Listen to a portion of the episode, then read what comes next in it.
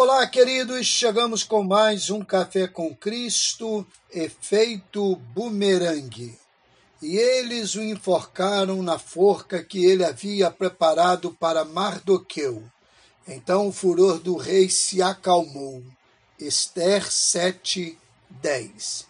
Bumerangue é uma peça de madeira chata em forma de cotovelo, usada como arma por alguns povos e concebida para voltar para a pessoa que a lançou após descrever uma curva. Depois tornou-se um brinquedo. No sentido figurado, bumerangue é tudo que se volta contra o autor.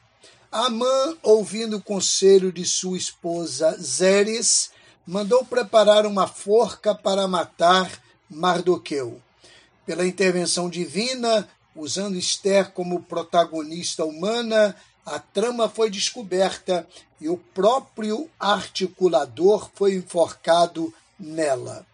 Em certo sentido, todas as ações, boas ou ruins, retornam ao autor. Quando boas, produzindo vida, alegria e paz. Quando ruins, morte, tristeza e guerra. Senhor, se o Amã insistir reinar em nós, ajuda-nos para que o enforquemos antes que sejamos enforcados por ele. Com a benção do Eterno, Neemias Lima, pastor da Igreja Batista no Braga, Cabo Frio.